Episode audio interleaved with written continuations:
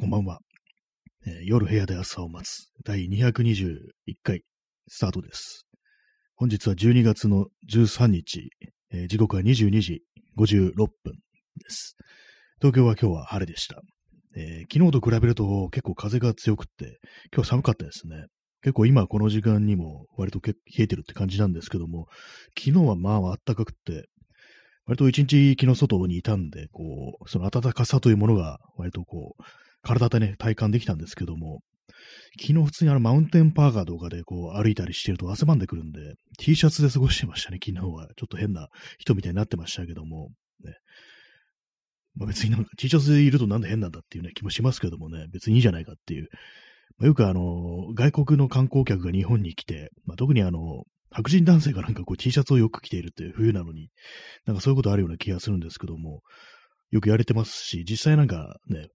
まあ今でこそこの観光客少なくなってますけども、前まで新宿とか歩いてると、冬でもまあ T シャツの人がいて、まあそれ大体まあ白人男性っていうことはまあまあ多かったんですけども、あの方たちはどこの国から来てたのかななんてことはたまに思ったりしますね。思いっきり寒い国から来たのか、それとも暖かい国から来たのか、どっちかわからないんですけども、まあ、なんとなくですけども、イメージとしてはアメリカから来てんじるっていうなんか、ちょっとね、大雑把なイメージありますね。はい。えーまあ、そんなわけで始まりました第221回ですけども、えー今日のタイトル、エアマルックス界隈というタイトルですけども、まあ、これはあの、エアセックスです。多分セックスという言葉はこのタイトルに使うと NG 入るんじゃないかと思って、まあ、丸をつけたんですけども、まあ、界隈という言葉ありますけどもね、まず、まず最初言っておきますけど、多分界隈というものはないと思いますね。はい。まあ、そういう感じなんですけども、まあ、とはいえですね、なんかもうだいぶ前ですけども、もう10年以上前だと思うんですけども、なんかあの、エアセックス選手権みたいな、なんかそういうイベントみたいなのがどっかあったような気がするんですよね。多分まあ、その、まあ、笑いのね、こう、あれでね、こうやってたと思うんですけども、あれですね、ね、今完完全にもう誰もいなくなってる状態ですけども、この放送、まあ話しますけども、あの、杉作自衛太郎っていうね、人がなんかこういろいろ、なんかやってるっていうか、なんかそのに関わってるっていう、そんな感じだったと思うんですけども、なんか謎のなんか、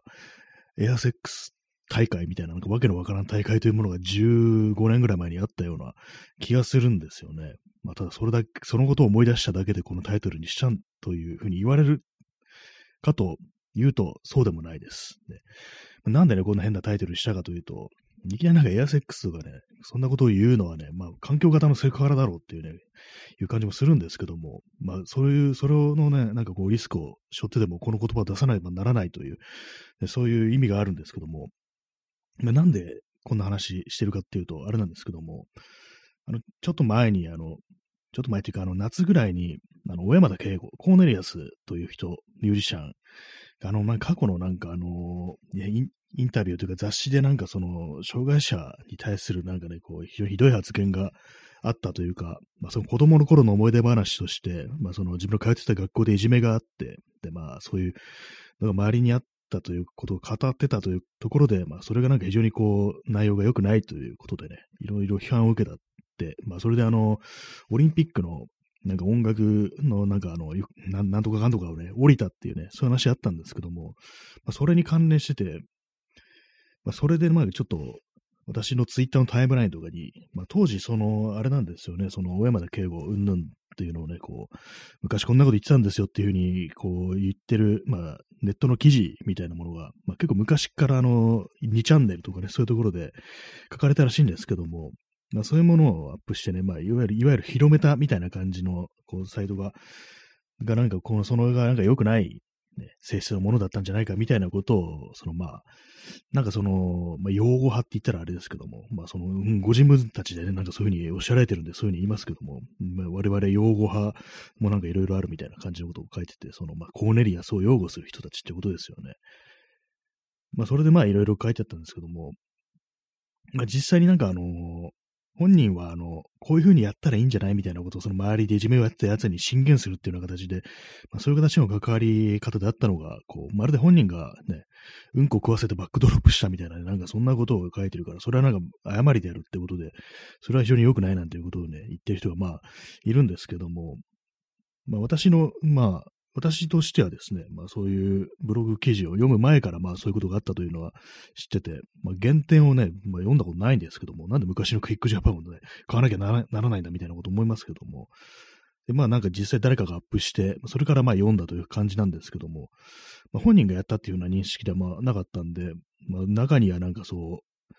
勘違いというする人もいるし、まあなんかわざとね、そういうふうに、こう、音、なんなんかこう、ね、本人がやったかのように言う言うっていう、ね、人もまあ、いたみたいですねっていう、まあそれだけの話なんですけども、まあそれはそれで置いといて、まあその、あれなんですよね。それまあ、そういう感じで、もうコーネリアスにこう、布団とバッシングを加える者たちは一体どういう人間なのだみたいなことをね、こう、ツイッターとかでね、話してる人がいて、まあ、これはね、もうだいぶ前ですけども、夏ぐらいの話なんですけども、まあ、その中でなんか、どうせモテない連中だよとかいうね、ことを言ってたりしてる人がいて、で、まあ、あと、ね、そんなことを、ね、ごちゃごちゃ抜かすやつはセックスが下手だみたいなね、ことを言ってる人がいて、なんか非常にきついなっていうふうに思ったんですよね。もう確実にあの、で、まあ、年齢からして40は過ぎておられるだろうかと、方々がなんかこう、そういう、ね、なんか、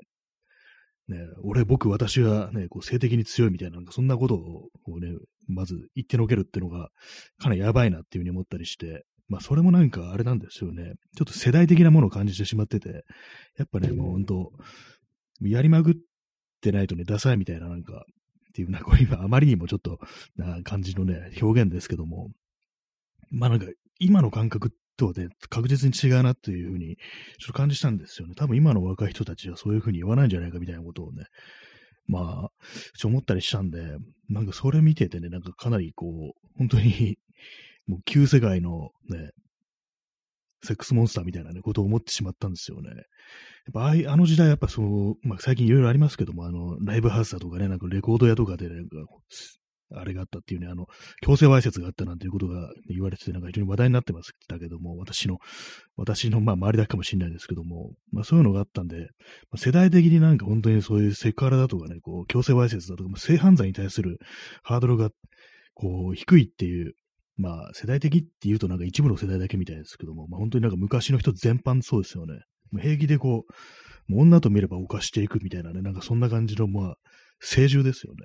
もう奴ら人間じゃないからっていうね、ぐらいのこと思いますけども、なんかそういうことをね、本当なんか目に見えて感じてしまったんですよね。そのコーネリアスをかばう人たちの、まあ、ごく一部のね、こう、論調みたいなところに触れたときに、で、まあそういうね、なんか、ことをね、言う人、ね、こういうやつはもうセックスが下手だなんていうね、ことを言ってるね、まあそれ45後半ぐらいの男性だったんですけども、みたいな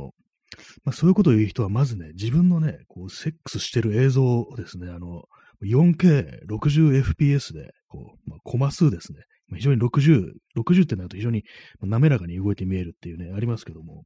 映画のフィルムはあれです。26、24fps か。1秒間に24コマって感じなんですけども、まあ、それをですね、今、すごい滑らかに動く 60fps で、まあ、なおかつ 4K 解像度で、まあ、アップしてから言えっていうね、実際はどうなんだっていうね、感じののをね、見せてから言えっていうふうに思ったんですけども、まあ、そうなってくると、その相手ね、相手に同意がどうのこうのとかね、まあ、そういう問題もあるんで、もうじゃあもうエアセックスでいいっていうね、あなたがいつも普段やってるようにね、それを正確に再現して、それをね、こう、高画質でね、アップロードしなさいっていうね、ことを、まあ、思ったということから今日のね、なんか、わけのわからんタイトルになったというね、はい、まあ、それだけの話でした。やっぱこういう話してるとあれですね、あの、入ってきて抜けていく人が多いっていうか、この放送にもね、スッと来てね、スッとこの数字が減るっていう、視聴者数が減っていくっていうのもありますけども、まあ、やとしてはすいません、あの、コーネリアンのファンの方だったらすみませんというね、感じですけども、別にその、あの、ファン、ファンの人がね、こう、かばいたがる、かばいたくなるというか、なんかこう、嫌な気持ちになるっていうのはね、その気持ちわかるんですけども、私のね、こう周りにも結構コーネリアン好きっていうね、人いますし、私もそれきっかけで曲聴いてみたらなんか結構いいのね、いい曲だったりするなっていうふうに思いましたけど、でもまああの記事はないっていうふうに思って、まあ本人だけではなくその記事を出したね側もなん裁かれなきゃいけないっていうふうに思いますけども、まあそんな感じなんですけどもね。はい。えー、ワントゥーさん、えー、こんばんは、こんばんは。エアマルックスと見て、ジョーダンさん金の方かと思いましたが、逆でしたね。そうですね。私もなんかこのエアマルックスという文字を見て、何か他にもあったようなみたいなこと思ったんですけども、あれでしたね。エアマックスを忘れてましたね。それがありました。ね、普通に考えたら、そのエアマックスの話すんのかなみたいな風に思ってもおかしくないですけどもね、もう唐突にエアセックスの話が始まるかっていうとね、そんな風に考えないと思うんですけども、まあね、すいませんでした。もう今日はね、いきなりこう、下の話題みたいな感じなんですけども、やっぱりね、こう触れずには、触れないでね、こういう話するのもなんかおかしいのかなと思って、まあ、ちょっとね、あの冗談を交えつつ、なんかやっぱりこう、ある程度のこう年代以上っていうのは、なんかそういうふうに非常になんかこう、性的な生きりっていうものが非常になんかね、こう、メジャーであるというかね、まあそうまあ、そういう態度をみんな取ってるのが当たり前の時代だったっていう、まあそういうことなんだと思うんですよね。でもやっぱりなんかこう、ある程度年取ってんのに、なんかあれなんですよね。もうこういう、そういう感じでこう生きてんのを見ると、本当になんか厳しい気持ちになれてくるっていう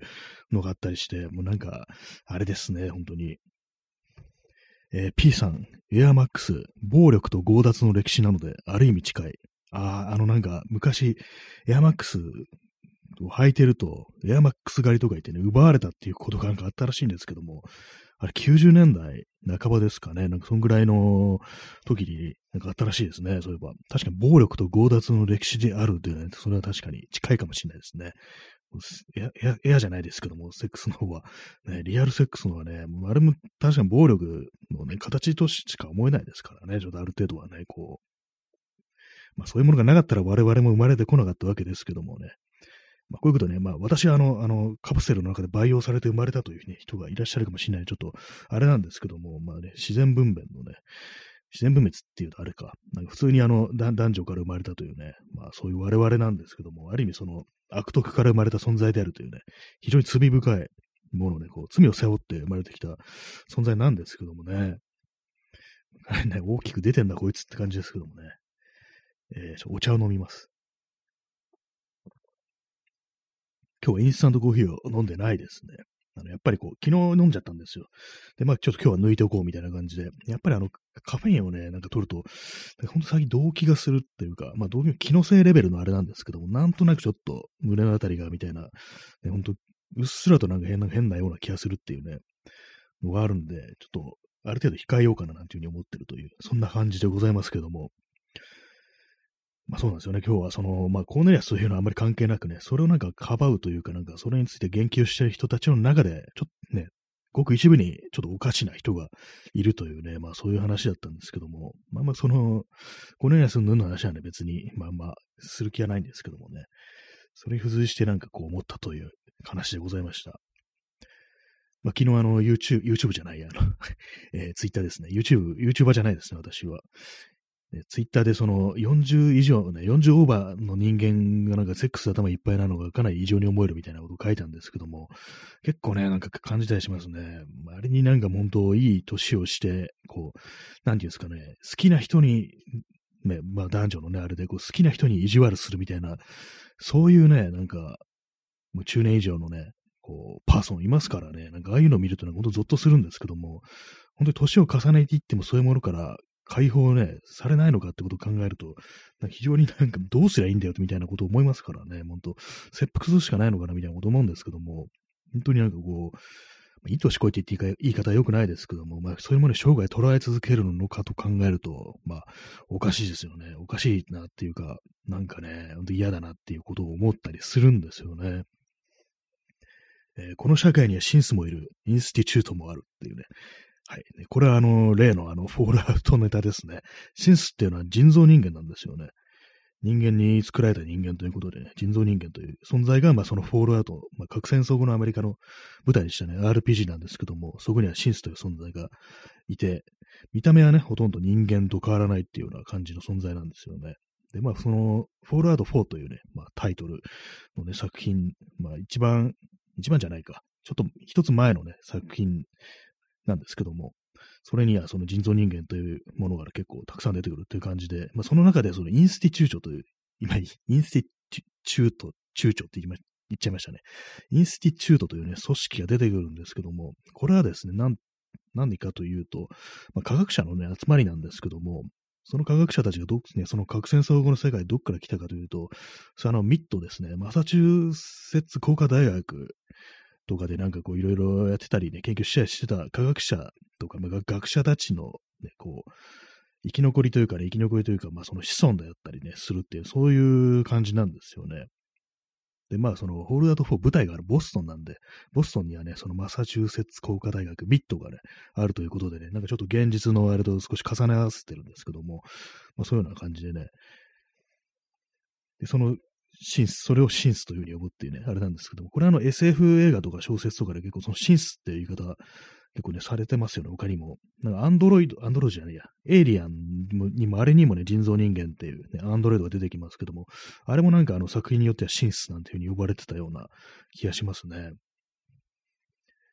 ね、好きあらば、こう、フォールアウトとエイリアンとかプレデターの話が出てくるというね、放送なんですけどもね、どんだけ好きなんだよって話ですけども、割にね、なんかこう、私の中にこう深く根付いてるね、作品ではあるな、なんていう風に思ったりしますね。まあ、人造人間ではあれですね、ブレードランナーもね、あれもレプリンカントという名前ですけども、人造人間ですね。結構その映画の中に出てくる、映画とかね、そういうビデオゲームとかに出てくる、架空のね、フィクションの中に出てくる人造人間っていうのはいろんなタイプがいて、機械仕掛けのね、なんかほんとロボットみたいなものもいれば、こう完全にこう有機組織とかいう感じで、やっぱ一から生まれた人間というかね、ちょっとクローン人間みたいな形のね、生身を持ったこう人造人間というものもいたりしてね、それがなんか結構いろいろあるなと思うんですけども、ブレードランナーとか、あの、生身の体を持ってて、それがあの、普通の、ね、一般の人間よりは、その身体能力とかいろいろ強化されてるけれども、その寿命が短いっていうね、そういう存在だったと思うんですけども、私、その、ブレードランナーに出てくる人造人間が、その生身であるってこと知らなくて、普通にロボットみたいなもんだと思ったんですよね。それがあの、ブレードランナー2049を見たら、結構その生身の存在であるというね、ことが、こう、フィーチャーされてるというかね、まあ、それが結構物語の根幹に関わってくるという感じだったんでね、あ、そうだったんだ、このブレードランナーの世界はって感じでね、こう思ったんですけども、このブレードランナー2049も非常に面白い作品でありますのでね、ちょっと見てもらえたらなというふうに思ったりしております。まあ、人造人間を扱った作品っていうのは結構いろいろありますね。この社会にはね、いろんな存在がいるっていうね、まあ、そういうのは当たり前のことなんですけども、まあ、そういう感じでそのね、機械仕掛けだったり、ま、人間とは違う存在である、ね、人造人間というものがいたりするという未来世界じゃなくって、今ね、この世界でも、ね、多様な人間が存在しているというね、まあ、このようにあのアジア人しかいないわけじゃないし、日本人しかいないわけじゃないし、ね、こういろんな人間が当たり前なんだっていうね、このは当然なんですけども、結構ね、この国でなんかこう一般的にこうね、男性、特に男性、マジョリティですよね。一番のマジョリティ。それも年を重ねて中高年になってくると、本当にまあ自分がこうスタンダードみたいな存在ですから、もうそういう感じの、ね、違う属性を持った人というね、存在ってもう頭に入らなくて、ね、もう非常に傍若無人に振る舞うなんていうことがあったりして、ね、あれなんですけどもね、まあそういうの忘れちゃいかんよなというね、話でございます、ね。なぜエアセックスの話か、なぜここまでって感じですけどもね、お茶飲みます。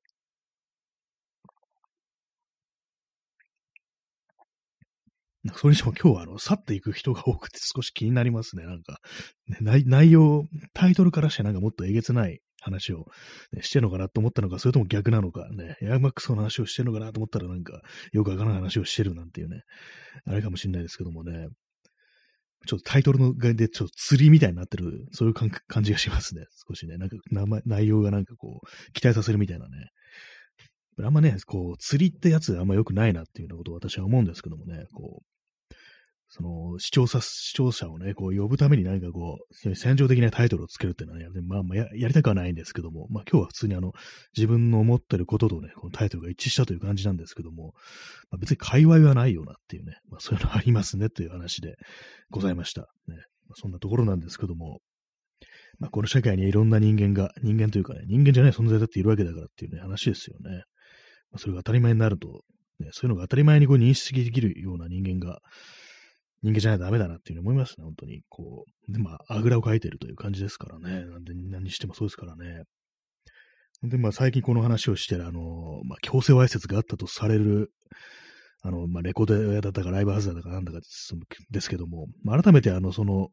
謝罪という、まあ、手で出した文章を読んでみたら、まあ、ちょっとひどいなっていうような感じしましたね。なんかこう、一切デリカシーというものが感じられず、ね、こう、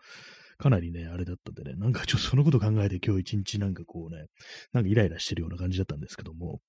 まあ、いかんなっていうね、なんか本当に、こんな話ばっかりだっていうの思うんですけども、あの、ああいう感じで本当に、あれ告発とか、こう、球団とか、ね、されなきゃいけないそう場所っていうものはもうすごくたくさんあるんだろうなっていうふうに思いますね。私はそういうところにあんまこう、出入りすることがね、ないんでね、よく知らなかったんですけども、結構いろんなね、こう、ちょっと掘るとなんか悪評、悪評みたいなのがね、あったりして、なんかもう、ね、っていうね、ところはありますね、本当に。お茶です。お茶ですってなんだって感じですよ。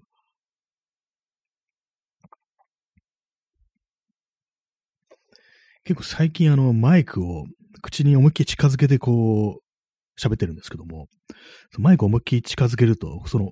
目の前にマイクがあるもんですから、そのそれであの、このスマートフォンの画面がこう遮られるんで、なんか首をね、斜めに傾けてね、こう喋ってるんですけども、なんか結構ね、それがあの、もうビートたけしがバカ野郎っていう時みたいな、なんかそういう体勢だなっていうふうに今、ふと思いましたね。あの、肩をね、こう、グッてやってね、なんか、バカ野郎っていうふうに、なんか言うの、癖がありますけども、たけしの、なんかそれになってますね。はい。まあ全然もう、たけしは、たけしはいいんですけどもね。ビートたけし。ね。なんか昔のなんかあの、どっかの議員だったかがなんか、そのビートたけしのことをビートくんっていう風に呼んだなんていうね、話がありましたね。そそっちで呼ぶんだっていうね。まあ、たけし君っていうのもなんかおかしいですけどもね、もう完全に、もう親戚かみたいな感じですけども、たけし君まで行ったらね、ビート君っていうね、まあ、人にくんづけしていくっていう、まあ、不思議ですよね。割となんか人の呼び方って不思議ですね。結構昔のなんかご年配の人とか、まあ、中高年とかが、こう、女の人に向かってなんかくんづけするっていう、まあ、あれもなんかちょっと不思議な文化だったなっていうね、なんとかくんっていう風に呼ぶのは、まあ何なんですかね。あれた、ある程度こう距離を取ってるのか何なのか、それともなんか悪い意味での親密さみたいなのかよくわからないですけども、まあ昔って本当におかしな社会でしたねっていうね、そういうことはまあ感じますね。本当に。まあ少しでもね、前進していけばいいんですけどもね、そういうことは思いますね。はい。まあ、というわけでね、なんかよくわかんない話になってますけども、本当になごちゃごちゃね、そういうなんか、こう、性的な生きりをね、こう、ひけらかすね、人間は、そういうふうに自分が、こう、ね、見苦しく腰を振ってる映像を 4K で発信しろっていうね、ことを思うっていうね、話なんですけども、実際やられてもまあ困りますね。じゃあ見てみーっていう感じでなんかそれ送られてきたら、ちょっとこれはきついですね、みたいな感じになりそうなところはあるんですけども、まあ、ね、そういうのを堂々とやってのけるね、ちょっと行かれたやつが出てきたらどうすればいいんだってことは、まあ、思ったりしておりますというね、話でございました。ね、はい、え、23分経ったところでね、なんか特に話すことがなくなってしまいましたけども、全然なんかこう、あれですね。まあ、でもなんか本当になんかそういう感じで、この、あれなんですよね。その、なぜそのね、そのコーネリアスを擁護されてるというね、人たちの中の一、まあ、ごく一部にそんななんか、ちょっとね、見苦しいというか、そういうムーブをしている人がいたのかな、不思議なところであるんですけども、なんかそういうね、会話をし、会話をしている中で、なんかそ、それ、その、そういうことをね、生きってる人に、と対話してる人がなんかこう、普段なんかすごくまじまともなこと言ってんのに、なんかそれに対してなんかこう、別に注意することもなく、普通になんか話を進めて、ちょっと同調するかのようなね、ことを言ってたのはなんかすごく不思議だなと思ったんですけども、まあ、やっぱりある程度の年代にとってはそういうなんか振る舞い、アティチュードってものは当たり前だったのかななんていうふうに思ったりして、で、思わずね、こう、ね、DM で今すぐエアセックスをアップしてくださいっていうね、そういうことを送りましたけども、まあ送ってないですけども、なんかそういうこと言ったらどうなるのかなってことはね、ちょっと思っちゃったりしますね。なんかそういうなんか変なこと言ってる人に対して唐突になんかリプライとかしたらどうなるのかなっていうね、ことたまに考えて想像してみるんですけども、なんかね、そういうこと考えてるとそのうちやっちゃいそうで、ね、なんか怖くなるんでね、こう、まあ、考えるのやめようって思いました。私なんかツイッターとかで、なんか他のなんか SNS とかもそうですけども、あんまこう人に対してこう、リプライとかをね、するタイプではないんですよね。なんかよっぽどなんかこう、自分の、たまたまたまたま自分の知ってることをね、その人がこう知れたいと思ってたとか、タイミングが良かったとかね、そういうことでないと、あんまりこう、そのリプライというものをね、こうしないんですけども、まあこれは単に、ね、引っ込み思案であるという、まあそういう感じなんですけどもね。どうなんですかね？なんかこう、昔でもそのツイッターっていうのは、本当どうでもいいことと気軽にリプライをね、こう、ね、飛ばしてるってそういうことあったんですけども、なんかね、もうそういうこと、なんかしなくなっちゃいましたね。なんか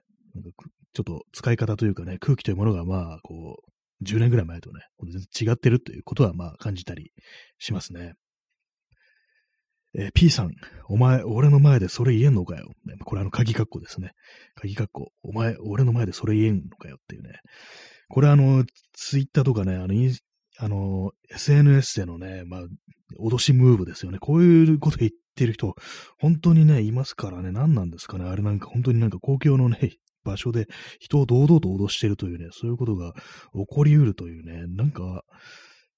どうかしてんのかなと思いますよね、本当に。それは脅迫ですよねっていうね、ことはね、本当なんか思うんですけども、すごいですよね。俺の前でそれ言えんのは多分その、なんか直接的な暴力を示唆してるっていう感じですよね。なんか下手なこと言ったらぶん殴るぞ的なね、ことを感じさせるんですけども、それはなんか、それを通じると思って生きてるという、ね、それがなんか、そういうことを言うに言わせたなんかその人が育ってきた文化って何っていうようなことは結構思ったりしますね。本当不思議ですけども。まあ、リアルで、まあそういうことをね、こう言う人が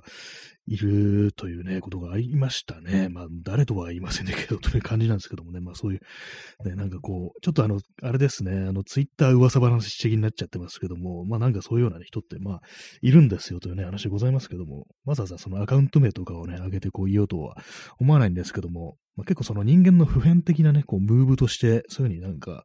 なんかどうかすると、そういうふうに人を脅してしまうということをやってしまうっていうのは、まああるんでね、ま、自分もそういうのは、こう、常になんかやらないように、そう、自制してね、生きないといけないってことは、まあ思ったりするんですけども、ね、なん、なんていうかもう嫌だ、嫌ですねっていうね、話でございます。無理やりまとめましたけどもね、お茶飲みます。お茶もいいですね。なんかこう、何、何もコーヒーじゃなくてもいいよなってこと思うんですけども、結構そのプラブシーボ効果というかね、なんかコーヒーを飲むとシャキッとするんじゃないかみたいな、そういう思い込みみたいなものがあるんでね、なんかどうしてもその手が伸びてしまうって感じなんですけども、なんか本当にあの、あれですよね。あ、P さん、デカフェコーヒー。まあ、デカフェならいいんですかね。なんか、私一回なんかもらったことあって、ちょっと飲んでみたんですけども、やっぱ味がなんかちょっとょっと違うかなみたいな、それもそれこそプラシーボかもしれないですけども、思い込みかもしれないですけども、なんかどうもそれ感じちゃって、まあでもいいかもしれないですね。見た目さえあの、コーヒーなら何でもいいってことでね、なんかこう、絵の具とかを、その、お湯に溶いて飲むっていうね、それも絵の具が体に悪いよって感じですけどもね、ね土じゃないんだからっていう感じあれですけども、確かまあデカフェはいいかもしれないですね。何、何が一番そのね、ガブガブ飲んでもいいってものとなると、やっぱおさゆ左右ですね。白い湯と書いてね、普通のお湯っていうね、感じなんですけども、やっぱそれがいいのかなと思うんですけども、なんかどうしてもね、その見た目がただのね、無色透明だと、こう、味気なさを感じてしまうっていうのは、まああるんでね、なんかそれがなんか、なんとも言い難いところあるんですけども、まあ、でも一旦なんかこう飲まないというふうなことが習慣づいたら、まあそれはそれでいけるのかもしれないですね。全然まあ、もうやめようっていうことも思いもせずに、ただ単にまあ、飲んでないだけだなっていう感じになって、まあ、カフェインって抜けるのに数日ってかかりますからね、昨日飲んじゃったから、まあ多分ね、まあ、今日飲まなくてもあと1日2日は、こう、まあ、体の中にカフェインが残ってるかなっていうふうに思うんですけども、まあ、そんなところでね、こう、そんなところですね、急になんか、あれですけどもね、たまにポカーンとね、なんかポコーンとなんかこう考えてることとか頭から抜けることがありますね。結構まあ前も話しましたけども、この生配信とかで結構変なこと言っちゃうというか、結構単純な文章とか漢字とかが 読めなくなるっていうね、まあそういう現象って結構よその人のね、放送とかをね、実況とか見てるとね、あるんですけども、まあ、それなんかわかるなっていうね、結構二つのことを同時にやろうとすると人間は脳が追いつかないっていうことでね、まあそういう時にその漢字の読み間違いとか、急になんか読めなくなったりするっていうね、ことがまああるんでね、それまで自分でも分かってきたので、ちょっとね、いちいちそういうところに突っ込んでいくのはやめておこうみたいなことをね、今ちょっと思ったりしてるという話でございました。ねまあ、そんな感じでお送りしてまいりました。第221回ですけども、今日はね、タイトルで、エア・マルクス界隈というね、まあ、タイトルで釣る感じでなんかこう、まあ、ある程度の年代以上の、ね、人間、これ男女関係ないですね。そう、ね、そういう人間にはこう、生きりがあるという、性的な生きりというものがね、こう感じられるというね、まあそんな話でございました。まあこういうの掘り下げていくとね、いろいろあるのかもしれないですけども、ね、えー、ワントゥーさん、お疲れ様でした。ありがとうございます。ね、アイコンの東京タワーがいいですね。まあ、赤くライトアップされてる東京タワーというね、ところでね、そしてハートレンダー、ありがとうございます。そんな感じでお送りしてまいりましたけども、いかがでしたでしょうか。まあ、そんなところで本日はご清聴ありがとうございました。それでは、さようなら。